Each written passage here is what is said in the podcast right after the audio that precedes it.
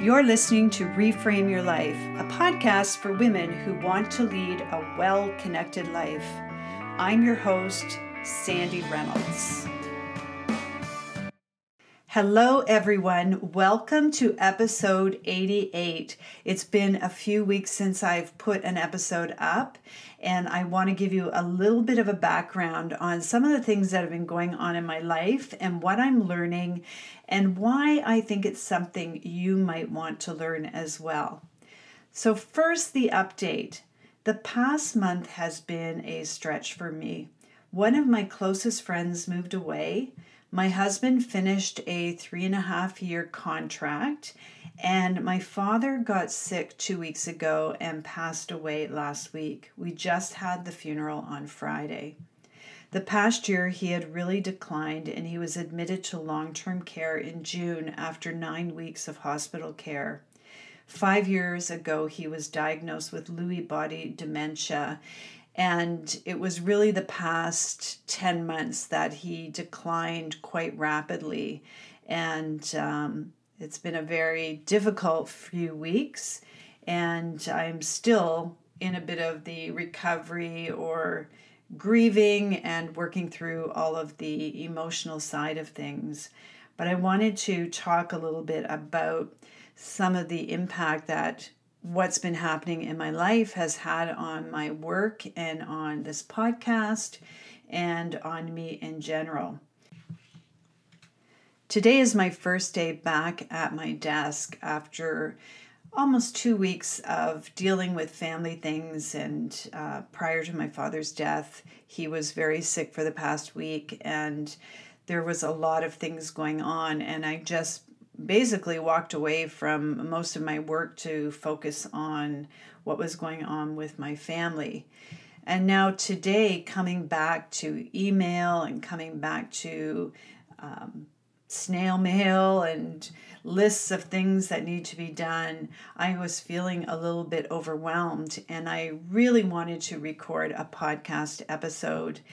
And I was thinking about some of the topics that I had in mind, but I really wanted to get back to what has happened in my life because it is something that I believe is epidemic in all of our lives. And it's this overload and busyness that we live with, and this way that we've constructed our lives to try and pack in as much life as possible and I am completely guilty of this.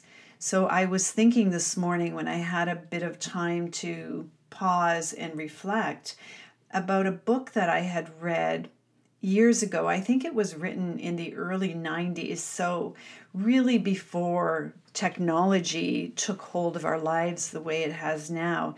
And the book is called Margin, and the author was Dr. Richard Swenson.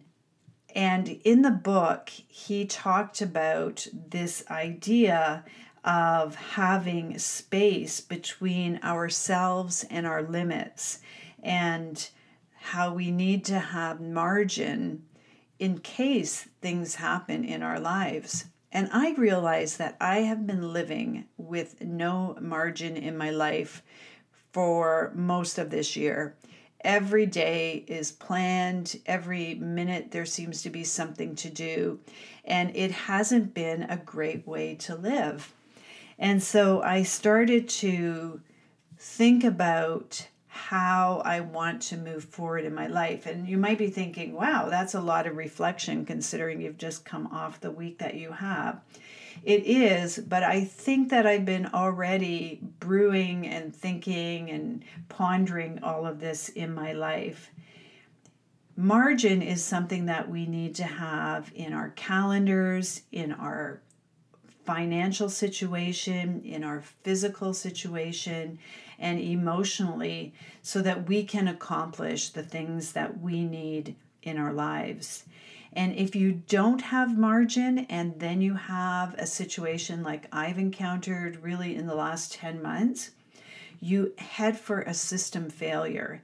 And I realize how close I am to this and how I need to start putting some steps in place to make sure that I don't crash or burn out.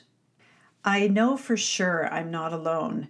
The other week I saw an ad for eggs that are quick cooking eggs, and the way the eggs were being sold to consumers was a woman who didn't have time to cook an egg for breakfast. And now there are, I'm assuming, genetically modified eggs that cook faster. And I was speechless watching this ad because all I could think about was how long does it take to cook an egg? You can you can scramble an egg in a couple of minutes and I thought are we that busy in our society that we need to have quick cooking eggs? It just it seemed like there was something really sick about that idea to me.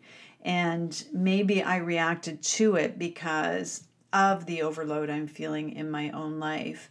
But if you look at commercials, notice how many of them seem to champion the the pace of life that we live and how it seems to be that being busy is a badge of honor and you've really arrived, you've really made it when you have no margin in your life, when you just go from thing to thing to thing, when you're constantly squeezing in things, showing up late, or showing up on time and leaving early because you have to get to the next thing. So, I want to talk to you a little bit about this idea of margin today from my own life and to encourage you to think about how you can create more margin in your life. We need to have margin in many areas of our lives. We need to manage the overload in our lives and there are all kinds of ways or all kinds of areas where we are experiencing overload, not just in our schedules. We experience overload with debt, with decision making, with media, with possessions, with traffic, with demands of people, with the expectations of people. You can think probably of areas in your life where you feel completely stretched like you can't keep up with the demands on your time. And what happens is when something extraordinary happens or something out of the ordinary happens, you no longer have the reserves to draw upon to help you get through the extra demand on your time. There is no margin in your life. I'm not sure why we live our lives the way we live. I think that there probably is some sort of spiritual sickness there, some sort of disconnect from ourselves and from what we really need. We're not listening to our bodies, we're not listening to our inner voice, our intuition, whatever you call that inside of you that leads and guides you. And so we just keep getting busier and busier. We've allowed ourselves to be programmed to respond to texts and notifications on our phones and emails and all sorts of demands on our time. And we've let those things define our value and our worth and we have become reactive because of the technology in our lives. Instead of taking control of our lives and living them based on our own terms all too often because we're accessible 24 7 we are constantly responding to what other people want of our life.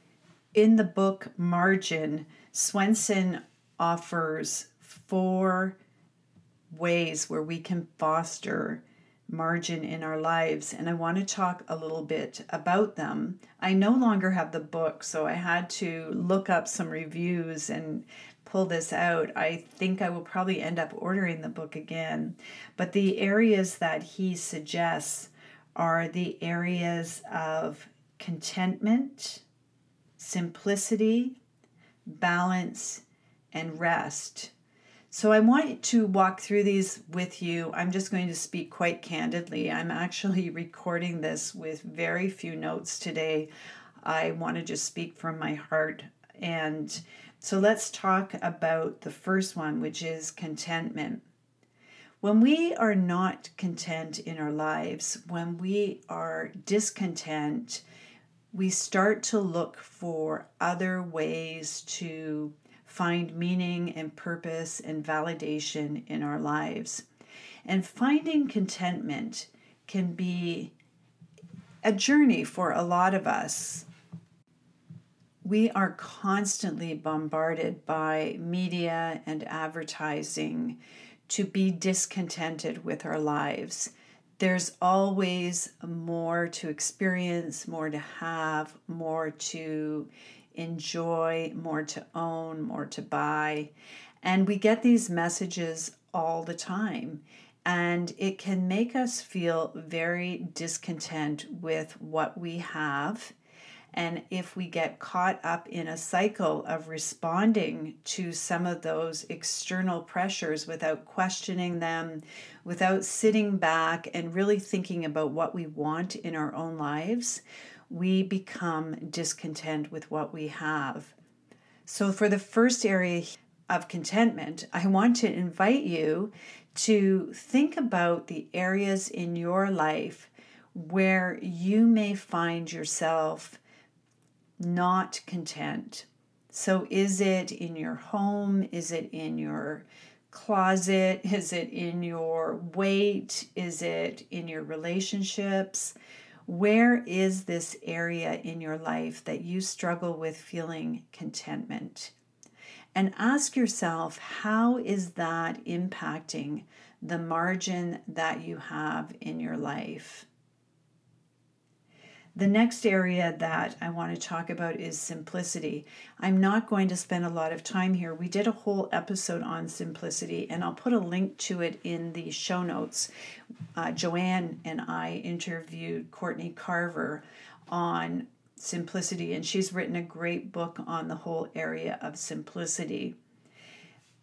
But if we can foster simplicity in our lives, just like we can foster contentment in our lives, and realize that we don't need a lot of things to be content or to have a full life, that can really help us out in the area of our health and our finances and our emotional well being. Courtney Carver's story is beautiful about how a health crisis pointed her to not having enough margin in her life, which then took her on a journey of simplifying her life. Not only did her health improve, but they got out of debt. They were able to downsize their house and live a life that's a lot freer with a lot more margin in it. The next area is balance.